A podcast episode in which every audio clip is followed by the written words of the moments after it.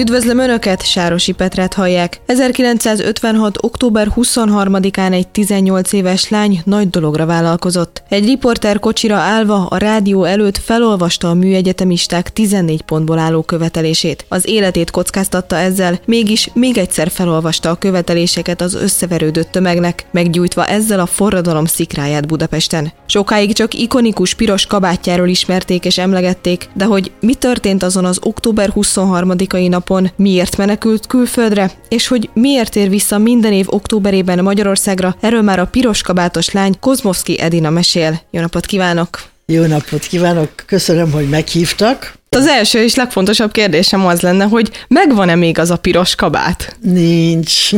Az első csomagba hazaküldtem egy, egy apám börtöntársa feleségének akinek nem volt kabátja, úgyhogy az, az, első, az első csomagba hazajött. Akkor még gondolom nem sejtette, hogy mennyire ikonikus marad ez a kabát. Nem, egyáltalán nem.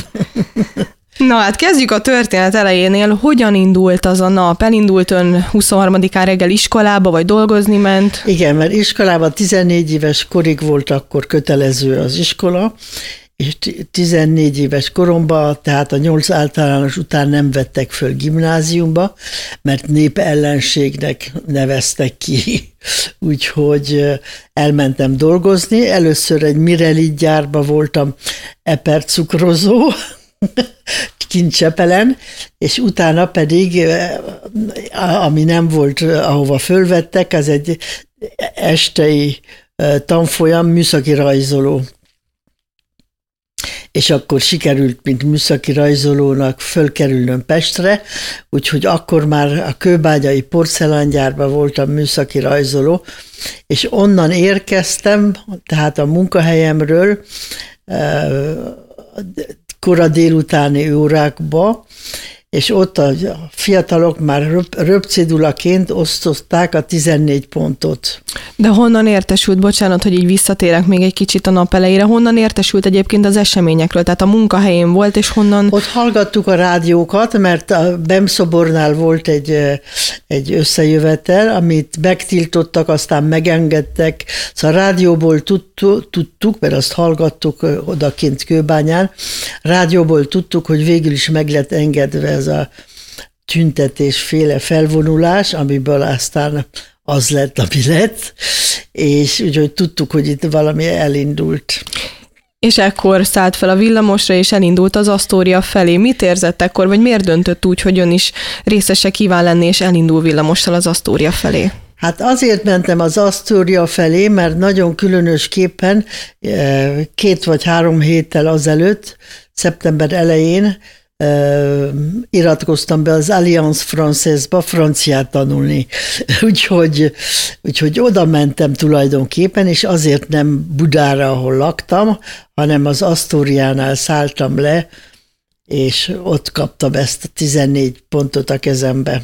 Amikor leszállt ott a villamoson, villamosról, mi fogadta, mivel találkozott, mennyien voltak, milyen volt a hangulat? Hát ott már sok fiatal volt, főleg ezek a osztogatók, az röplap osztogatók, és, és akkor elindultam, a, hát, mert a tömeggel, mert tényleg ott pár tömeg volt, elindultam, sodródtam az osztó, a Nemzeti Múzeum felé, ahol már nagyon heves volt a hangulat, mert himnuszt énekeltek, szózatot szavaltak, Petőfit szavalták, szóval ott már tényleg volt valamilyen hangulat.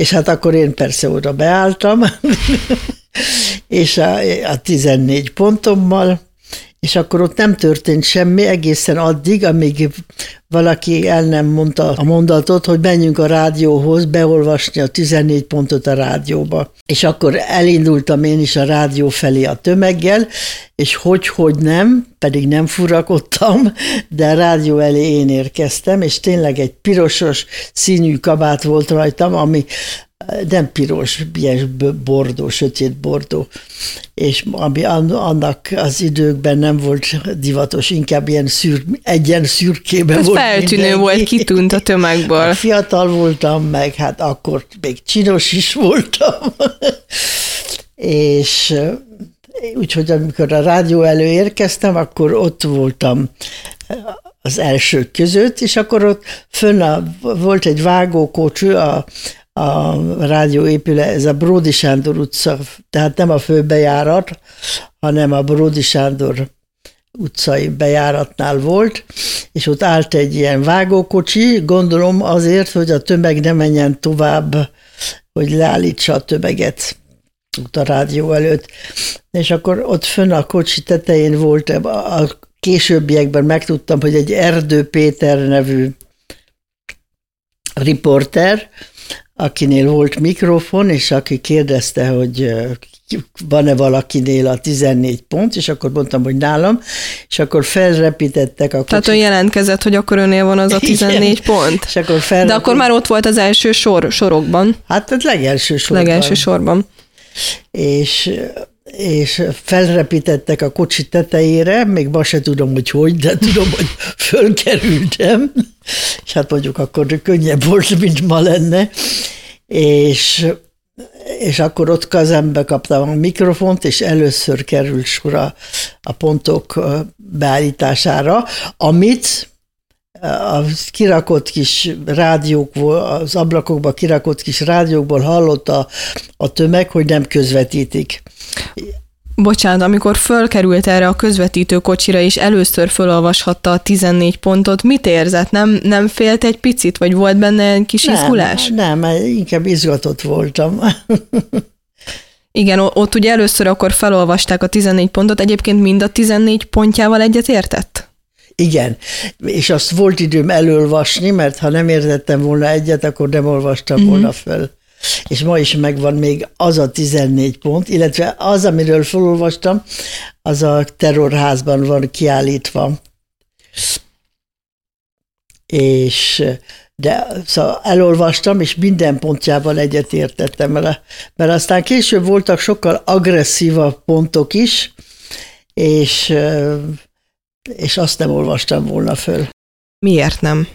Mik voltak azok a pontok? Hát Miért például, nem olvastam? hogy ruszkik haza meg nagyon orosz ellenes volt. Ez nem egy harcias 14 pont volt, hanem egy béke proponíció, mert, mert ez, én nem tudom, lehet, hogy a vallásosságom miatt is, de én soha nem voltam a harcnak a pártja és tudom, hogy később jelentek meg pontok, amik, amik nem, amit soha nem olvastam volna föl.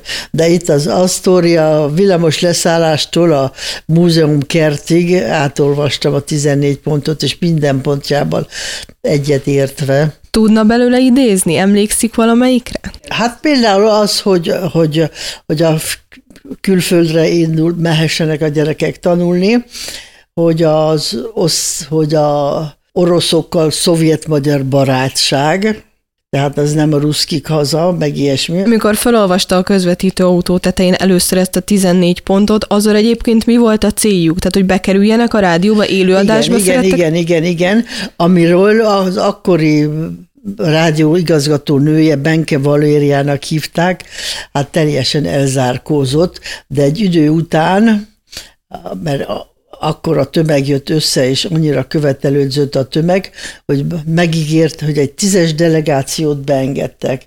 És akkor, ahogy fölkerültem a kocsi tetejére, újra kerültem, és itt pont a kapu előtt szálltam le, és akkor mondták, hogy itt van egy ilyen kis ablak, még most is ott van, és azon keresztül volt a, a beszélgetés, és mondták, hogy egy tízes delegációt beengednek, és hát akkor összeválogattak tizen, tíz, tíz, kilenc lány, nem, egy lány, egy lány. és kilenc fiút, és az Ismerte ezeket a fiúkat? Soha se láttam. Vagy idegenek őket, voltak ön számára? Csak egyel találkoztam utána, mert kerestünk társakat, de hát ilyen hamis társak voltak, de hát azok gondolom mind megijedtek, és mind diszidáltak, és aztán már nem jöttek haza.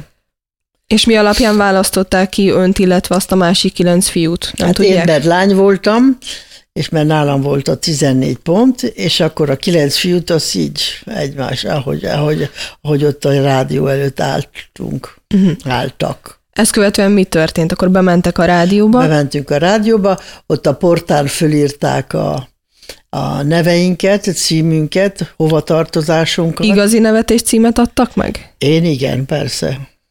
És nem féltek?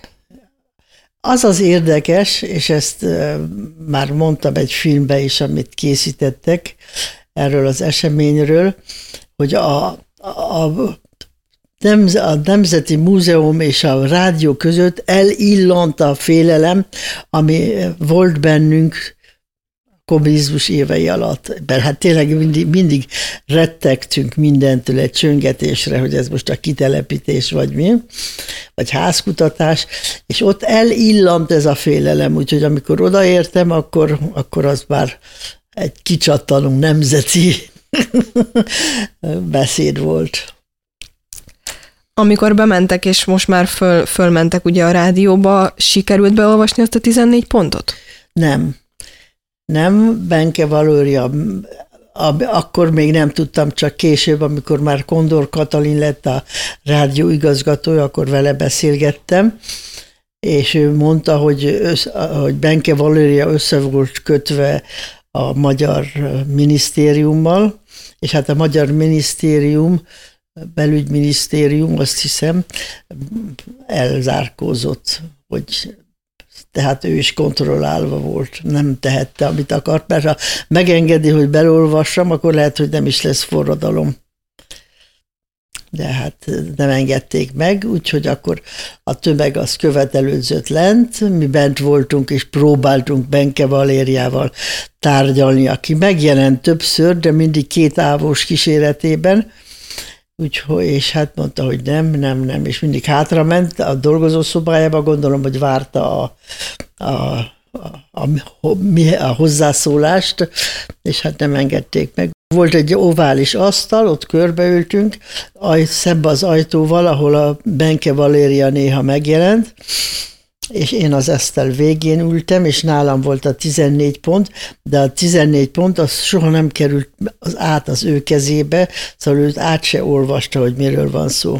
A BEM szobornál nem tudom, hogy hogy lehet, ahol kivágták a vörös csillagot a magyar zászlóból, ott megtudták, az pedig akkor még nem volt ilyen hordozható telefon, ott megtudták az emberek, hogy egy delegáció eltűnt a rádióba, mert elég sokáig voltunk benne, és sebe seki, és akkor azok elindultak a rádió felé követelődni, hogy beolvasni a 14 pontot, és akkor kivezettek a a rádiónak az erkéjére, szintén ávós kíséretben, és ott felolvastam újra a 14 pontot. Amikor az erkélyen felolvasta ugye a tömegnek, Igen. hogy fogadta ezt a tömeg? Mit szóltak hozzá? Hát azt se közvetítette a rádió, sőt, pont akkor ment a Gerő Ernőnek az a beszéde, ahol csőcseléknek nevezte az utcán tüntetőket, és hát ez szikra volt a a tűzre.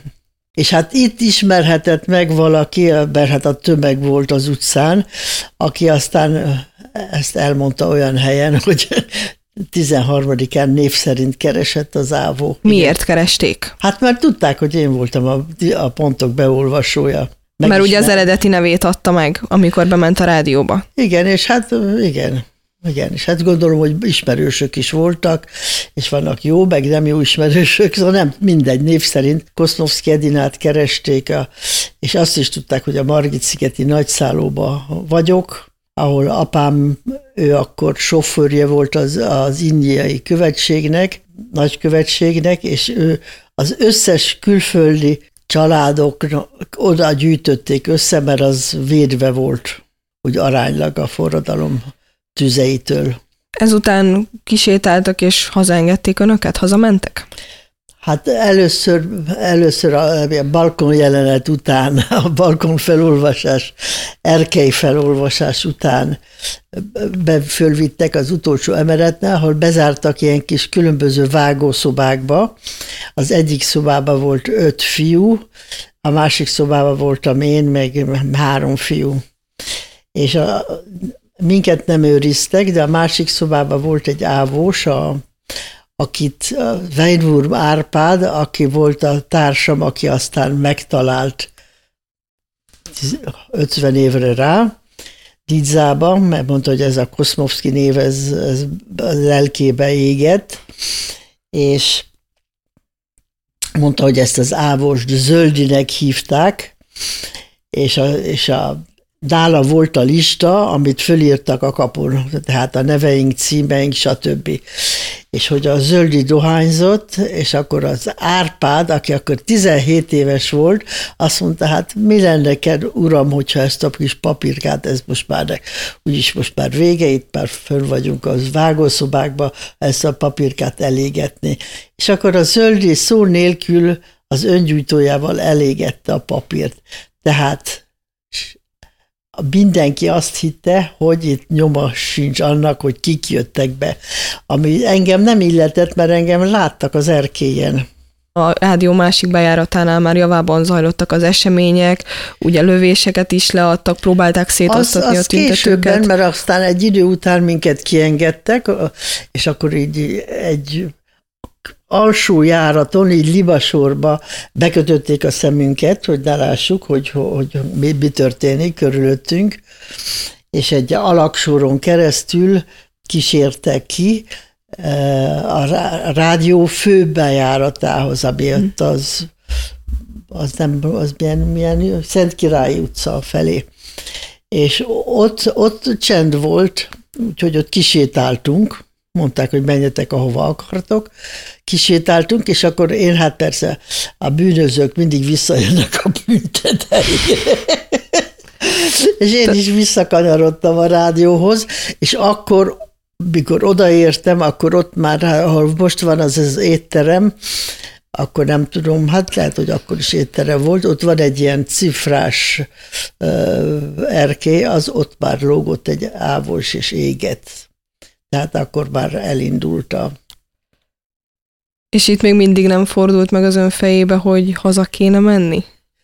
Nem, mert, mert telefon lehetőség volt ezekből a kis vágószobákból, úgyhogy fölte hívtam telefonon a szüleimet, és mondtam, apukám, ne várjatok ma este, mert, mert itt vagyok a rádióba.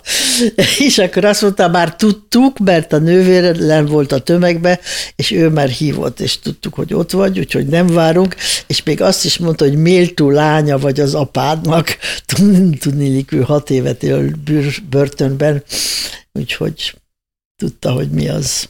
És ez jól esett, hogy ezt az édesapjától megkapta? Hát persze, Persze, szóval, hogy nem lesz itt, hogy mit keresel ott, ahelyett, hogy hazajöttél volna, hanem, hogy méltó lánya vagyok az apámnak, hát persze, hogy nagy büszkeség volt. Ö, miért volt börtönben? Mert a, a hivatalos elítélése az az, hogy Ribbentropról, mert ő író, újságíró, és ügyvéd volt, és a bolsevizmus ellen harcolt, de főleg Rübentropról írt egy, egy cikket, amit keresek most interneten, hogy elolvasta az akkori cikkét, úgyhogy akkor nem is mentem haza, és aztán sokáig nem mentem haza. Hova ment? Hát először elmentem a, a még az éjszaka folyamán átmentem a, a véradó központba vért adni, mert ó, azt tudtam, hogy ó csoportos vagyok, tehát általános véradó, úgyhogy mentem vért adni, és rengetegszer adtam is vért. Mert hát vér, nagy szükség volt a vérre, és senki sem mert átmenni a hidakon, mert a hidakon ott ilyen nyíltan kellett átmenni, szóval ott, ott úgy lőtték le az embereket, mint a legyeket és eh, én nem féltem, úgyhogy átmentem Budára, és aztán ki a Villányi úton egészen a, a, a véradó kórházig. Ott vért, többször adtam vért, de azáltal, hogy az ápolónők meg a személyzet nem jött be a kórházba, hát mert mindenki félt, hogy nehogy agyonlőjék, úgyhogy ott maradtam, és, és, és mindent csináltam, amit kell ellátni betegeket, ágytáltól fogva még a műtőbe is és segíteni kellett. Az első halott fiú, akit ott a kórházba kísértem a halálba, az egy, az egy, az egy orosz fiú volt, mert ott külön osztályra vitték a magyarok voltak egy emeleten, és az oroszok a másik emeleten. Hogy nehogy összeverekedjenek, és ott a kórházba öljék meg egymást. És hát persze én látogattam ugyanúgy az, a, a, a kis fenti, az Oroszország sérültjeit, mint a magyarokat. És hát ott, amikor beléptem egy terembe, akkor ott haldoklt egy korombeli fiú, és ott halt meg, hát meg tudtam fogni a kezét. Ő volt az első fiú, aki úgy halt meg, hogy fogtam a kezét, és egy semmi ellenséges érzés nem volt bennem, csak azt, hogy ezt a fiút egy édesanyja egész életén keresztül fogja siratni. És hogy az a fiú azt se tudta, hogy hol halt meg, kiért, miért, mert csak ide rendelték, és, és lelőtték. Ez lelkileg hogyan érintette? Hát csak, csak az édesanyjára gondoltam, meg hogy ő 18 évesen halt meg egy olyan földön, amit azt se tudta, hogy hol van. Mert én időközben lementem Győrbe, teherautóval, és hoztunk föl élelmet, krumplit, kenyeret, szóval amit adományoztak az emberek. Az a, így kamionokkal jöttünk föl, és ezt osztottuk szét Budapest utcáin. És ez is szép volt, mert az emberek kaptak egy kenyeret, és nem rakták el a, zse, a hátizsákukba, hanem adták tovább. Szóval tényleg itt volt egy ilyen testvéries megosztás, és, és akkor azután, és, ja, és akkor ott lent találkoztam egy orosz katonákkal is, és azok mind azt hitték, hogy, hogy Suezbe vannak. Szóval nem tudták, hogy hol mhm. vannak. Mm. És azt hitték, hogy a, hogy a, a, a folyó, ami megy Győrbe, hogy az a Suezi csatorna. Látott esetleg erőszakos cselekményeket? Önt esetleg bántották-e? Amikor, azt még fonna, amikor fönmondtuk a kis vágószobákba, ott láttam, hogy mentőautó jött be, és a töbek szétnyílt, mert azt mondták, hogy mentők, és azokból ávósok ugráltak ki puskával, és akkor kezdődött el a tulajdonképpen a, a harc, és azt mi föntről láttuk. Önt nem bántották? Nem. Nem, mert hát itt a Bargit szigeten, a nagy száróba lekísértem először édesanyámat és öcsémet vidékre, egy, egy kádármesterhez, aki apunak cellatársa volt, és aki nagyon kedvesen viselkedett velünk. Oda kísértem le anyámat és öcsémet, hogy, hogy ők legyenek nyugalomba, én meg hát nem tudtam dunyha alatt aludni, föl kellett jönnöm Pestre, és akkor félig gyalog, félig biciklis stoppal, szóval mindenféle stoppal fölérkeztem Pestre, illetve Pest határába, mert akkor nem lehetett ilyen éjszakai tilalom volt, de apu, apám azáltal, hogy, költ, hogy követségen dolgozott, neki szabad volt kocsit vezetnie éjszaka is, és akkor nem tudom, hogy hogy, mert hát mobiltelefon akkor még nem létezett, de valahogy megtudta, hogy én ott vagyok, és eljött értem, és elvitt a Margit-szigeti nagyszállóba, ahová már összegyűjtötték az összes külföldi családtagokat. Ön veszítette valakit? I- igen, hát főleg barátokat mert hát öcsém, meg, meg anyám az lement vidékre, nővérem akkor már gyereket várt, és hát ő ki sem mozdult otthonról, meg a férje se. Aztán a férje később diszidált, de a nővérem nem jött utána. És amit én sajnálom, mert, mert, mert, mert, mert nagyon szerettem a vőmet, még most is él, száz éves és szóval nem jött senki se utánam. Az öcsém aztán januárban menekült utánam, mert ő neki, amerikaiak egy kicsit durvák voltak, mert neki egy kést adtak a kezébe, hogy csináljon úgy, mintha öldökölne embereket.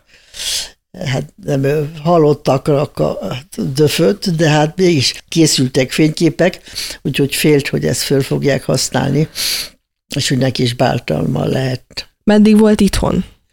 November 13-án mentem ki. És akkor úgy, hogy a nagy szállóba háltam éjszaka, mert előző este jöttem föl a, a, a kísérésből, és, és akkor apám, bár a kapuba várt, a nagyszálú kapujába, és láttam a szemén, hogy mondta Edina, stop.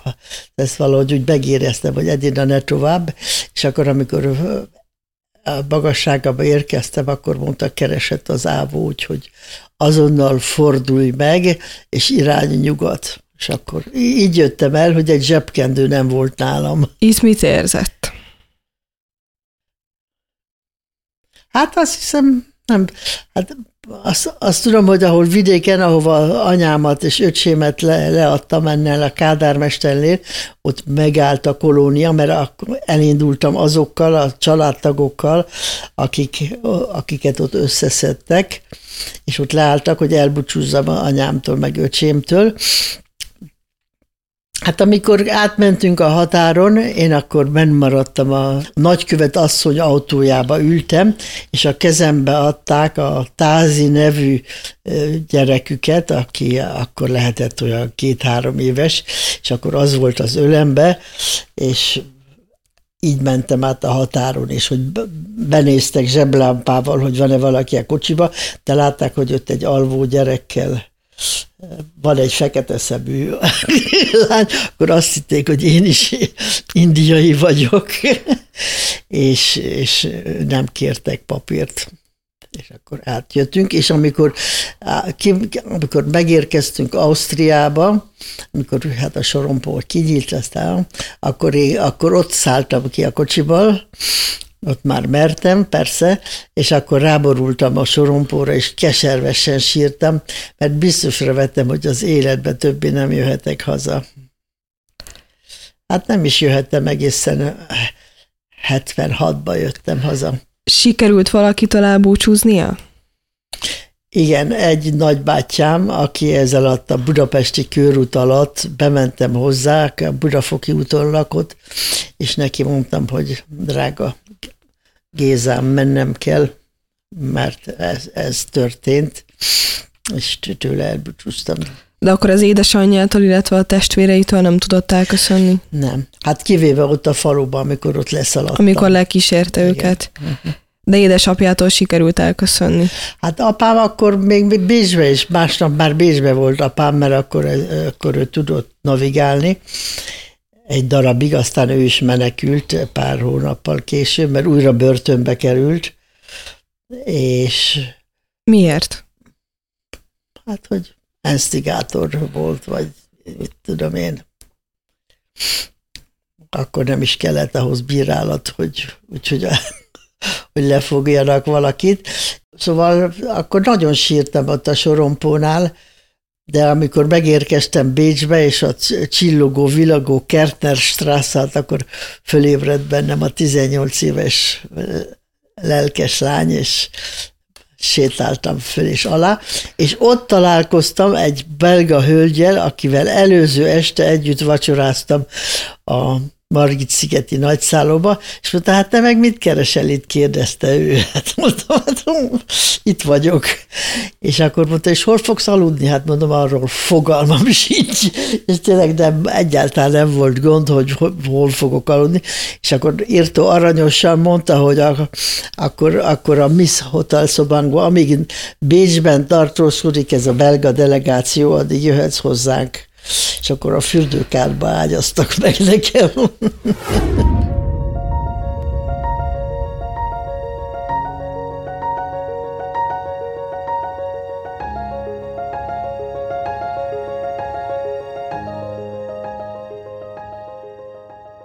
És akkor mikor ment ki? Először ugye Ausztriába ment, hogy jutott el Franciaországba? Voltak ott rokonok, ismerősök? Úgy, hogy a, nagyon nagy lelkismeret furdalása volt nyugatnak, hogy nem jöttek segíteni, mert utolsó este is még mondták, hogy tartsatok ki, jövünk, szép forradalmatok van, jövünk, segítünk, tartsatok, tartsatok, tartsatok, és nem jöttek senki se jött segíteni, úgyhogy ezt akarták kompenzálni, és a világ bármelyik országába mehettünk. És én Franciaországot választottam, mert ismertem a, az emberi jogoknak a 17 pontját, és gondoltam, hogyha egy ország ennyire demokratikus tud lenni 1789-ben, hát akkor ez biztos egy demokratikus állam. És így tudatosult önben tulajdonképpen akkor 18 évesen, hogy új életet kell kezdenie Franciaországban? Hát, de hát nem nagyon gondolkodik az ember 18 évesen. és, de, de azt viszont tudtam, hogy családot akarok nagyon hamar alapítani, azáltal, hogy elhagytam a, a, a saját családomat, és nagyon hamar megismerkedtem már 57 tavaszán a fiaim édesapjával, akihez aztán hozzá is mentem.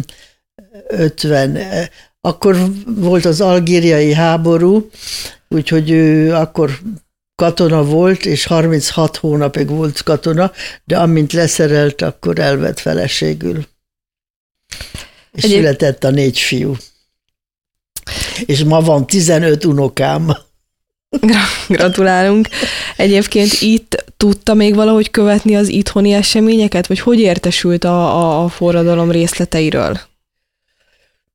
Hát amikor Párizsba érkeztem, akkor nagy szerencsém volt, mert ott azonnal egy család örökbe, hát nem örökbe fogadott, befogadott, akikkel még most is tartom a kapcsolatot, tehát tényleg egy, egy, egy nagyon szép családi viszony alakult ki, és hát azért értesültek. Mondjuk a, a levelezés az, az, az egy levél oda-vissza 6 hét volt, mert mert fölbontották ókát, mindent elolvastak, lecenzúráztak. Tehát akkor nem is nagyon tudta tartani a kapcsolatot édesanyjával, nem, szüleivel, nem, barátaival? Nem, nem. Telefonon, mert az, az meg viszont funkcionált. Mikor jöhetett haza először? 76-ban. Tehát 20 évre rá. És addig nem is találkozott senkivel? apámmal, mert hát neki meg volt a, a diplomáciai útlevele, és úgyhogy ő vele találkoztam, aztán ő is menekült, és akkor ő Bécsben maradt, mert nem akart messzebb menni, de eljött az esküvőmre Marseille-ba, ami Marseille-ba volt, mert a férjem Marseille eredetű. És amikor először ismét hazatérhetett Magyarországra, milyen érzés volt? Hova ment először? Volt-e a rádiónál esetleg? Hát az az első utam volt, hogy... A rádió? Igen, mert a, a fiúkkal jött, a két nagy fiúval jöttem haza, a két kicsi, az még kicsi volt, úgyhogy azokat ott hagytam, otthon hagytam, egy, egy fiatal lány vigyázott rájuk, és a két nagy fiú, és az első utam az volt, hogy elmenni, elvinni őket a rádióhoz a, a Ródi Sándor utcába. És akkor elmesélte nekik igen, a... Igen, hogy itt volt az esemény. Hát az, az egy minden alkalommal oda mentem, oda vándoroltam. Azóta ugye kint él Franciaországban már egy jó hosszú ideje. Hát mivel tölti, mivel tölti a napjait? Hát a négy gyereket kellett fölnevelni, mert ott nem volt se anya, se anyós, se testvér, se semmi, és én sokkal többet kellett volna, hogy fizessek egy alkalmazottért, aki a gyerekekre jön vigyázni, akkor még nem volt ilyen demokratikus a gyereknevelés, hogy óvoda, meg bölcsőde, stb. Akkor ott az anyák töltötték be ezt a szerepet, ami nem, nem is rossz, bármint a gyerekekre nézve, és az anyákra nézve sem. De és amikor hát a négy gyerek fölcseperedett, akkor közben este lefektettem őket, és esti tanfolyamon elvégeztem különböző teológiai utakat, ez nagyon érdekelt, a mindennapi teológia, és hát most ez a, ez a fiam, ez teológiai doktorátusra készül, úgyhogy ez ugye a családban van, gondolom, mert anyámmal minden vasárnap ott voltunk a Szent Misén, még a kommunista évek alatt is, és mondta, hogy velünk már úgyse történhet semmi, mert apátok börtönben, akkor mi, mi történhet, úgyhogy ő nem félt egyáltalán megtorlástól. És akkor elvégeztem különböző tanfolyamokon teológiát is, és amikor a gyerekek kiszálltak a, a, fészekből, akkor az ottani püspök felajánlotta, hogy elmenjek lelkészi beosztásba, lelki gondozó, de hát pap nem lévén a Nidzai elmegyógyintézetbe és ott dolgozta egészen a nyugdíjabig. 2000-ben mentem nyugdíjba. És ha jól tudom, minden évben októberben hazajön Magyarországra. Igen. Mi ennek az oka? Hát az, hogy elmeséljem, hogy, mi, hogy mi történt akkor. És nagyon sokáig a Műszaki Egyetemen, Hajtó Ödön társammal, aki, hát nem tudom, de most már nem ad életjélt, úgyhogy lehet, hogy, hogy már nem él. Szóval a Műszaki Egyetemen volt tanúságtétel minden évben, mert hát onnan indult el a 14 pont, és akkor, hogy mesélj el, hogy hogy került a kezébe, és hogy olvasta, stb. Szóval minden évben egy iskolába, vagy valahol ezt elmeséltem. És miért tartja ezt fontosnak, hogy minden évben elmesélje a történetét? Hát mert, ez, mert, mert a, a, itthon mindenki félt a 56-ról beszélni, és például a menyem, azt, aki pedig hát nem kommunista családban nőtt fel, tőlem tudta meg, hogy volt egy forradalom, mert ez, erről nem beszéltem, ez tabu téma volt. Úgyhogy ez nekem nagyon fontosnak tartottam, és nagyon számított, hogy igenis, ezt kell, hogy a fiatalság tudja. Mikor lehetett először beszélni 56-ról? Hát elég hamar, ha jól emlékszem. Hát mondjuk mindig vártam, hogy az iskola hívjon meg és nem erőszakoltam magam egy iskolára, de hát rendszerint ilyen vallásos iskolák. Hogyha jól tudom, a következő napokban is fog menni Igen. előadást tartani. Hova fog menni? Hát a piaristákhoz itt Vácon ahol a menyem tanít, és az ő osztályába, ő osztályával lesz. Itt már voltam egyszer, és akkor a, az igazgató, aki egy nagyon jó, a megyem nagyon szereti, azt hiszem Halász Ákos a neve, ő, ő el, először jöttem itt elbesélni az 56 az én 56-omat, akkor az egész iskolát elhívta, úgyhogy, de akkor még az, ez az osztály, ami most az Ildikónál elérte a nyolcadikat, akkor voltak akkor kezdők, tehát ők még nem hallották, és akkor mondtam, hogy most az Ildikóval menyemmel fogom befejezni. Amikor elmegy előadásokat tartani, és elmeséli a történetét, mit lát a fiatalok arcán, vagy milyen kérdéseket tesznek fel önnek, mire kíváncsiak? Nagyon érdekeseket, és egyszer volt, már nem emlékszem, hogy melyik, milyen gimnáziumban, amikor odajött hazám egy fiatal ember, és aki, aki azt mondta, hogy ma változott meg a véleményem az 56-os forradalomról, és ez nagyon nagy szó volt számomra. Szóval a szülei úgy állították be, hogy ez ellenforradalom, vagy, vagy, vagy nem tudom, mint ahogy a görög mondta, hogy ez egy csőcselék volt a, a, a forradalma. Szóval ez, ez, ez, ez a megjegyzés ennek a fiúnak, ez még, hát erre emlékszem de különben tényleg ér, szóval érdekli őket. Gyermekeinek, unokáinak szokott még ezekről az időkről mesélni? Persze, igen, igen. Sokat kérdeznek?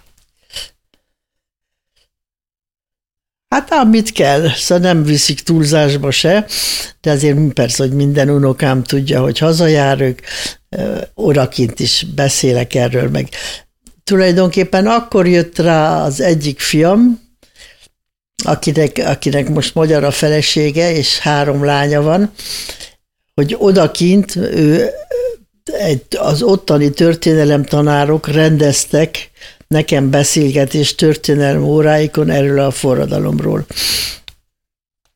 És akkor jött rá a fiam, hogy ez tulajdonképpen nem a mamának egy, egy kis története, hanem ez igazi történelemben lehet történelmi esemény, és akkor attól fogva minden évben Franciaországba is meghívtak, hogy beszéljek iskolákba. Most már nem, mert hát most ez már, ez most már tényleg történelem. Ha most újra 1956-ot írnánk, és ön újra 18 éves lenne, és újra lehetősége lenne felvenni azt a bizonyos piros kabátot, és újraélni a történet, történteket, ugyanígy cselekedne? Ugye ezért kellett tulajdonképpen elhagyni az otthonát, Magyarországot, hát pontosan, tehát megbánta? cselekednék. pontosan, megérte. Hát persze, hogy megérte. megérte. Igen.